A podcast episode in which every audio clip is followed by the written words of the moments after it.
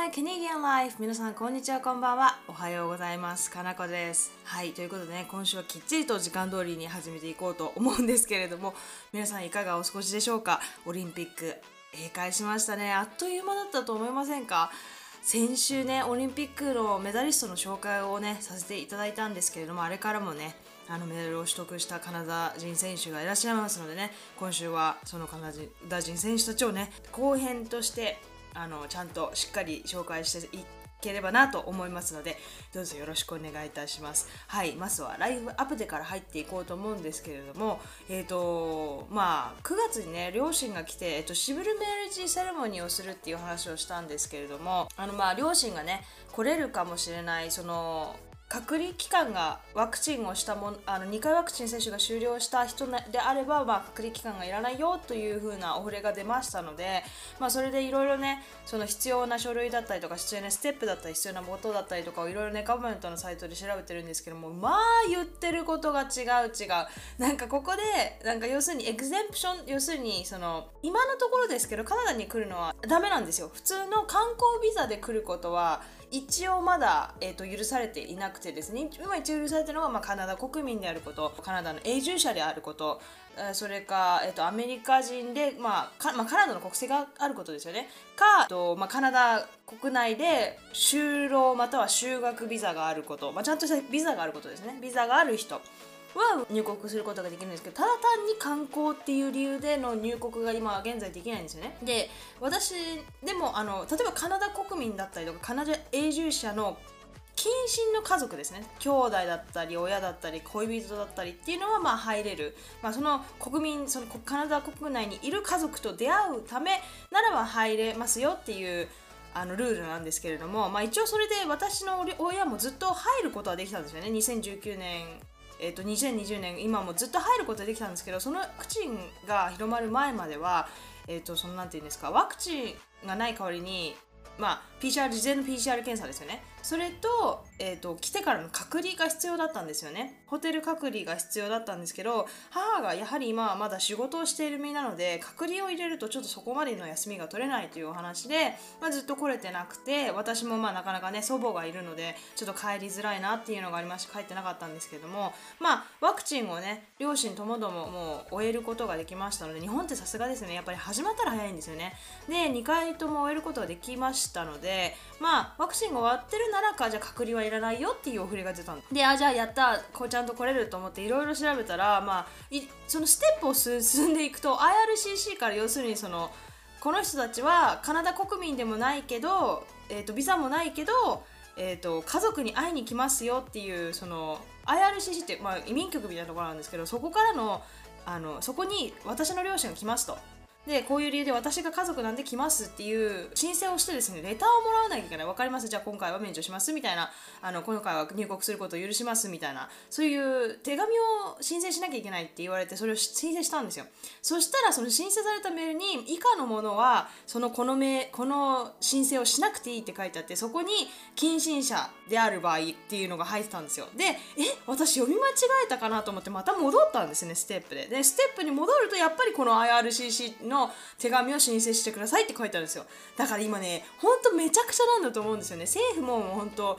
何て言うんですかもう数ヶ月単位でルールが今変わっているので多分追いついてないんですね。そのアップデートっていうんですか？だからルール上はもう国がもう発表しているのルール上はできる多分入国はできるんですけど多分手紙もね多分ですけどいらないんですよ。入国はできるんですけどその必要書類っていうのは多分入国管理局だったりとかそこで聞かれるとは思うんですけどだから実際にね入国したっていう、まあ、ビザそういう人はビザで入国したんですけどツイッターでねちょっとお話を聞かせてもらったりとかその生のね情報を実際にあの入国しましたっていう人に聞いた方が確実だなと思って本当に今ねてんやわんやしてます。ははい。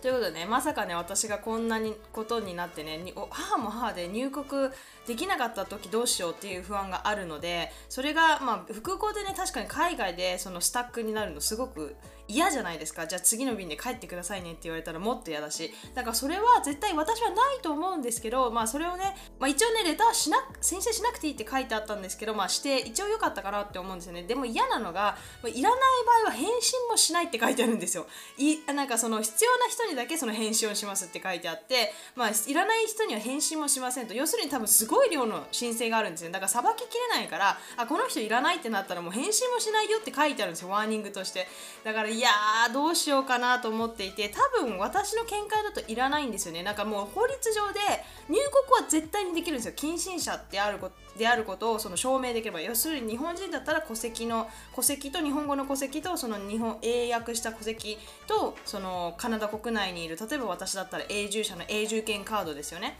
永住権カードと、まあ、もし心配であればそれが書いてあるんですよね。ウェブサイトに書いてあって永住権のカードとその家族である証明書っていうのを出せば入れるっていうふうに書いてあってそれがだけが必要なあれなんですよあもちろんその事前の PCR 検査とワクチンを接種した人だったらワクチンの証明書っていうのはまた別で必要なんですけどもその家族として入国する場合には家族証明にはそれだけが必要って書いてあるので、まあ、私の場合はね一応念のために全部パス私のパスポートのコピーとかも全部渡すんですけども、まあ、そんな感じでねちょっといろいろてんやわんやしていてなんかちょっと忘れ何か忘れてるなと思ったらあの私のねパスポートの期限が切れそうなんですよ。だからパスポートを更新しに行かなきゃいけないっていうのもあって本当にね今今しっちゃかめっちゃかなんですよね。で9月にセレモニーしぶりセレモニーをやるって言っていてまあその場所もね庭でやろうとかって言ってるんですけど今とりあえず10人ぐらい大人が集まるので、まあ、10人集まったらちょっとうちの庭じゃきついかなっていうのをちょっと思っていて公園でもいいかなと思ってるんですよね。でもなんかいろいろ考えたんですけど本当にねなんか考えれば考えるほどめんどくさくなっちゃって。なのでね今ちょっと旦那の方にねそっちのシブルセレモニー系を任せてはいるんですけど私は本当にこれは本当に何て言うんですか婚姻届にサインするぐらいの勢いの感覚で私はいるのでまあ本当に何でもいいやレストランで紙にね書くぐらいでもいいやと思っていてまあね両親が来てほしいのは、ま、もちろんなんですけど多分人生でカナダに来てからこんなに両親とっていうか家族会ってないの初めてですね。まあ少なくとも1年に1回少なくてもう1年に1回は日本に帰ったりとか来てもらったりとかしていたので、まあ、こんなに帰日本に帰ってないのは本当人生初ですね。ここまで長くいるっていうのは。もう本当に日本が恋しすぎてだから12月にはね私が帰るっていうのも決めました。休みも取りましたもう。なのではい。あこれねカナダだけかわからないんですけど日本もあるのかな？結婚するとその結婚の有給っていうのがもらえるんですよ。だから結婚をこと今月 9, 月にしますっていう風に上司に言ったら2日間じゃあ余裕あの余計に有給取れるよって言われてだから両親がちょうど来るんでよかったと思ってその有給使ってねちょっとまあちょっと引き延ばして2週間ぐらい休めないかなってちょっと思ってるんですけどはい。っていうのがね私のしっちゃかめっちゃかな、えーと、準備というかねいろいろ翻弄されている1週間だったんですけれどもね。はい早速ね、えーと、本編に入っていこうかなと思うんですけども先週ね多分ダイバーのジェニファー選手を紹介したところで終わったと思うんですけれどもジェニファー・アベル選手ですね。シンクロのシンクロペアの飛び込みで、まあ、銀メダルを獲得したんですけれどもそのペアのパートナーであるメリッサ・シトリニボリューすごい発音が難しい日本語発音で失礼するんですけどもメリッサ選手もあの紹介したいと思いますもちろん。でメリッサ選手もジェニファー選手と同様でケベック出身ので多分フレンチ系カナディアンですね。でジェニファー選手はえーと、ジェニファー選手はもう東京オリンピックが初めてじゃなくてもねオリンピック超経験者っていう話をしたんですけれども、まあ、メリッサ選手はね実はね東京オリンピック初のオリンピックなんですね。ですけども、まあ、その実力はねやはり保証済みで2017年からジェニファー選手とペアを組んでいて2人がねペアを組んでから最初の国際大会で大会で見事に金メダルを獲得してるんですね。その当時なんかちょうど2人ともお互いにペアを探していたらしくてまあちょうどいいからまペアを組んだらかなり馬が合ってるかもしれないってなったみたいなんですよね。で2ヶ月後のその大会でも違う大会でも銅メダル。でその次の大会では金メダルっていう風な感じでかなりいい調子でねこのオリンピックにね臨んだみたいなんですけれども今年の2月の国際大会でも実は金メダルを獲得あ去年ですね。すいません。2020年の2月の大会でも金メダルを獲得していて、まあ、コロナが起きた後はねその後の大会はキャンセルになってしまったんですけれどももしね大会がいろいろあったら多分メダル常連者メダル獲得常連ペアだったと思うんですよね。でそんなメリッサ選手が、えーと、飛び込みを始めたのはなんと2歳の頃ですね2歳の頃から飛び込みって飛び込みなのかそれは落ちているのかっていうねちょっとそこはちょっとわからないんですけれども、まあ、かなり英才教育をね受けてきたっていうことが分かりますよね。なんかそういう意味ではねジェニファー選手よりもかなり初めに始めているので、まあ、2歳も5歳も変わらないかなとは思うんですけれども、まあ、早いですよねかなりねはい。で次がですねボートペアですね。でペアで銅メダルを獲得しましたケイリー・フィルマー選手とヒラリー・ギャンセンズ選手ですね。でケイリー・フィルマー選手がですねカナダの BC 州出身で私が住んでいるバンクーバーがある州ですね。2016年のリオのオリンピックでは8人ボート競技において5位に入賞していてでその2年後の世界ボート競技大会ではペアボートにて金メダルを取得してるんですね。でこのペアはその後も世界大会において銀と金をを獲得していて2019年には一時の休暇を取りボート競技から離れてたんですけど復帰後のね世界大会では見事に銅メダルを獲得して、まあ、東京オリンピック出場資格を獲得しました。で彼女の実力はね若い心から結構証明されていて2014年のねジュニア国際大会では銀メダルを獲得してるんですね。でその後も2017年の U23 においては8人ボートにて金メダルを獲得しています。でボート競技を始めたのは13歳の頃なんだそうなんですけれどもそれまで実はね水泳をしていたそうなんですね。で彼女の母親が彼女に水泳をやめても何かのスポーツをやる子にやるように勧めたそうなんですね。でそしてかその母親自身も実は元国際レベルの競技ボート選手だったようなんですね。でその母親の勧めもあって試してみることにしたそうなんですけれども最初実はねそこまで興味が湧かなかった みたいなんですけど、まあ、他にねやりたいスポーツもなかったそうなんで続けたそうなんですね。で理由不純かもしれないんですけれども実際にねあのメダリストになっているので、まあ、すごい選手ですよね。はい、でそのペアのねあの選手がヒラリー・ヤンセンズ選手なんですけどまたもやねこの BC 出身者ということでね多分西海岸はボート競技が熱い地域なのかもしれないですねあの私が住んでいるリッチモンド市にも UBC、まあ、ここでいうえーと、一番いい大学有名な大学なんですけどもそこのボートハウスっていうのがありまして、まあ、ボートクラブがあるんですよね。でそれぐらい多分 BC 州とかでは多分ボート競技が結構熱い地域なのかもしれないですね。でヒラリー選手は2014年から世界大会で銅メダルを獲得していて U23 のボート選手としても注目を浴びていたそうなんですね。ですけれども、まあ、2016年にはオリンピック代表選手から外れてしまってったそうで、まあ、悔しい思いもしたみたいですね。でもその後の2017年の世界大会で見事にね銅メダルを獲得してその実力を見せつけました。で2010で2018年にはそのさっき言ったねケイリー・フィルマー選手とペアで見事ね金メダルを獲得しています。で彼女がボートを始めたのは実はですね大学に入ってからなんですよ。で、まあ、さっき言った UBC ですね。出身なんですけどもでそこで世界のえ大学の世界大会でも2度も優勝しているんですよね。すごくないですか？大学入ってからクラブに入ってメダリストになるって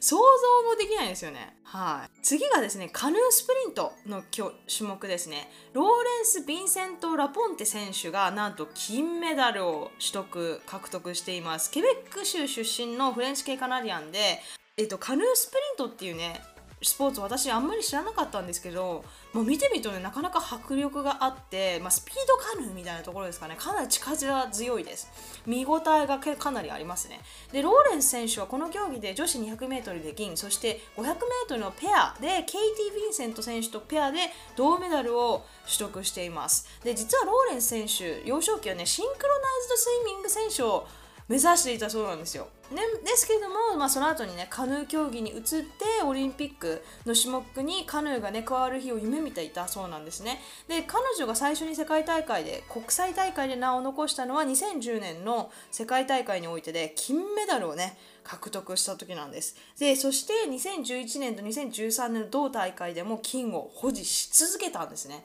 でその後は紆余曲折しながらも2018年の世界大会では世界記録を更新。で2019年でも世界大会で金と銀を獲得してるんですね。で彼女がねカヌーを始めたのは実は12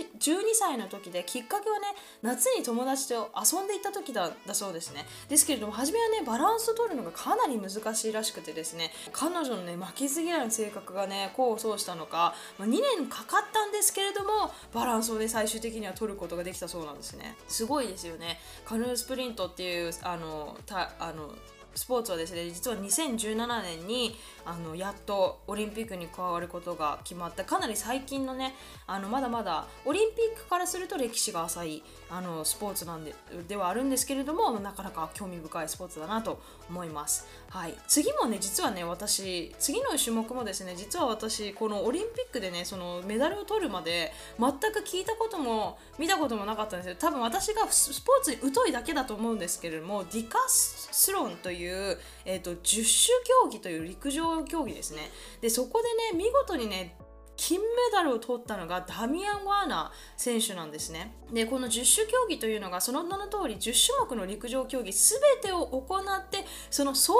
点で競い合うっていうものなんですけれども、まあ、なかなかね聞いただけでもハードな感じがしますよね。でこのダミアン選手実は2012年のロンドンオリンピックから出場しているオリンピック常連選手なんですね。でロンドンオリンピックでは5位にそして2016年のリオのオリンピックでは銅メダルを獲得しているのでまあ、今回の金メダルは多分本人にとってもカナダ市民にとっても念願のメダルだったと思うんですよね。でちなみにダミアン選手が2016年に獲得した銅メダルはカナダ人で初のディカスロンに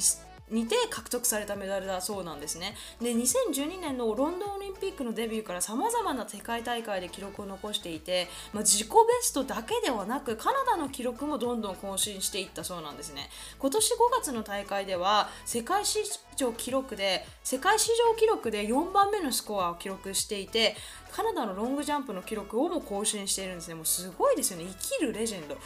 なんか使ったことあるフレーズですね。あのもう金メダルを取るべくして取ったっていう感じですよね、まさにね。で、そんな彼が陸上競技を始めたのは実はね、17歳の時、アンドレ・ドグラス選手と一緒なんですね。で、彼のバスケットボールコーチが勧めたそうなんです。なんかこのコーチたち、その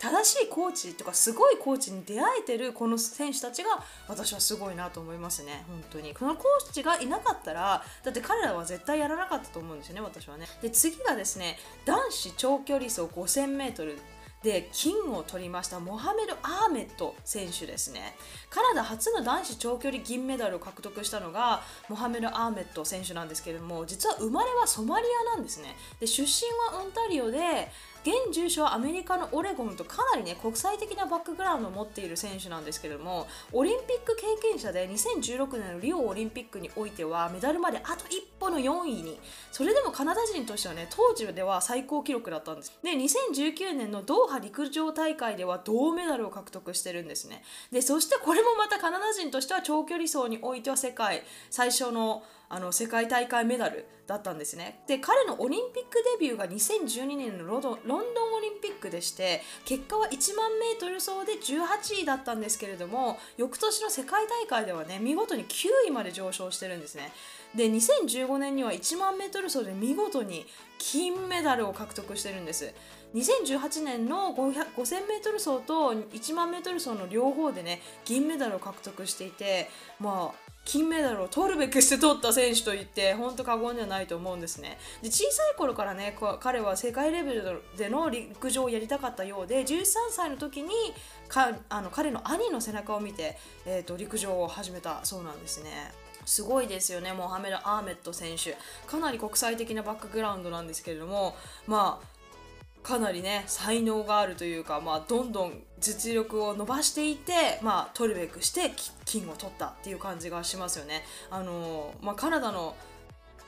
ね、初メダルカナダ人として初メダルを取っていますのでこれからも歴史に、ね、名を残していく選手だと思いますね。はい、で次がですね女子ソフトボールですね。カナダの女子ソフトボールが見事に銅メダルをあの取りました。女子ソフトはね見事日本がアメリカに勝っていて金メダル獲得しましたよね。あのすごい誇らしいなと思いました。ですがねカナダも意外とと言ったら失礼かもしれないんですけども、まあ、堂々の銅メダルということでね。実はですねオリンピック出場も13年ぶりなんですよカナダは。だから意外とね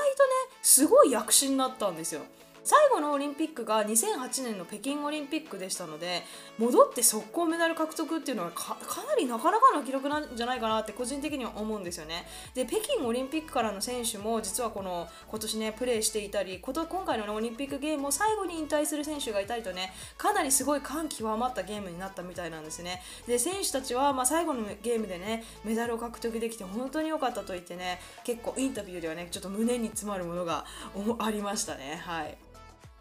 でもう一つのねグあのさあのグループチームスポーツで見事金を取りましたのがカナダの女子サッカーですよね。で女子サッカーではカナダ史上初の金メダルですね。で歴史を塗り替えました。ですけれどもカナダの女子サッカーは実はね結構強くって2012年のロンドンオリンピックと2016年のリオオリンピックではそれぞれで銅メダルの記録を残してるんですね。でもう一つ面白いと思ったのがミッドフィルダーのキンさんという選手が世界最初のジェンダーレスを公表している選手としてメダルを獲得したんですねなかなかこれはいいなカナダカナリアンっぽいなっていうのが思いますねやはり LGBTQ じゃないですけどそういうふうそういうところに、えー、すごくオープンな文化を持っているあのカナダですのでそういうところでもねあのオリン初のオリンピック選手がねジェンダーレスを雇用しているオリンピック選手があのメダルを獲得するっていうのはなかなかいいことだなと思います。はい、次がですね女子自転車トラックレースですね。で見事金を取りましたケルシー・ミッチェル選手です。で出身はまたまたバンクーバーのあります BC 州のお隣のアルバータ出身のケルシー選手が見事にね自転車スプリントにおいて金メダルを獲得しました。なんとケルシーさんがね自転車を始めたのは大学卒業後なんですよ。すごくないですか？で彼女は自転車を始めて2年で世界記録保持者になりました。彼女その2016年にアルバータ大学を卒業して、まあ、その後ね進路をなかなか決めかねていたんですけれども2017年に参加した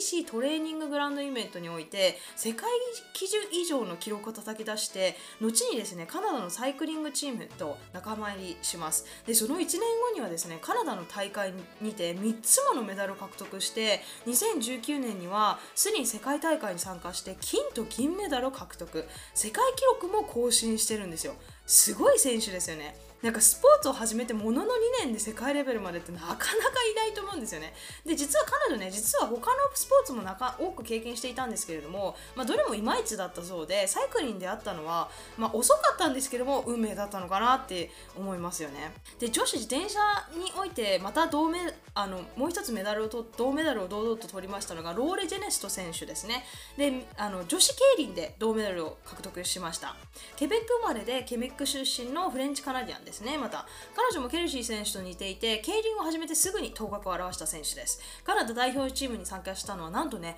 2018年というたった3年前なんですよ。でその前からジュニア大会でメダルを獲得していたものの、まあ、結構最近ですよね。2019年には世界大会において2つものね金メダルを獲得しているのでちゃんとね実力派選手ですね。16歳の時にロードサイクリングを始めて1年後にね競輪に切り替えたそうなんですね。で彼女実はね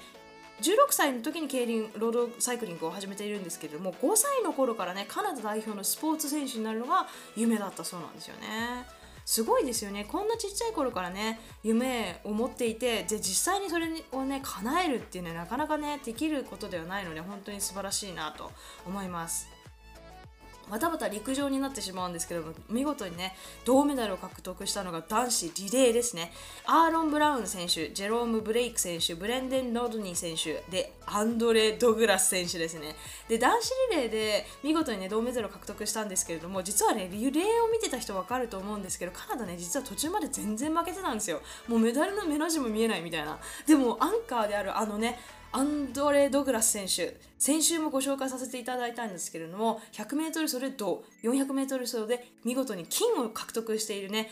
カナダの短距離短距離のブラックホール。あのブラックホースか。ブラックホースである彼彼がですねあのアンカーをあのしまして怒涛の追い上げを見せてね見事カナダに銅メダルをもたらしたんです。間違いなくねドグラ選手が4人だったらね金メダルだったでしょうね、まあ、もちろんね他の3人もいてこその銅メダルだと思うんですけれども本当にね改めてアンドレ・ドグラ選手が選手がどれだけすごい選手なのかっていうのをね世界に見せつけた男子リレーだったんじゃないかなと個人的には思っております。はい、で最後なんですけれども男子 50km 競歩で銅メダルを獲得したのがエヴァン・ダンフィー選手です。この選手ですね、なんと私が今暮らしているリッチモンド市、バンクーバーの隣にあるリッチモンド市の出身の選手です。で、なぜか、まあ、それだけでも謹慎感が湧くっていうね、人間は単純な生き物ですね。で、エヴァン選手は2019年の世界大会でカナダ人で 50km 競歩で初めてのメダルを獲得しています。リオのオリンピックにも参加していて、20km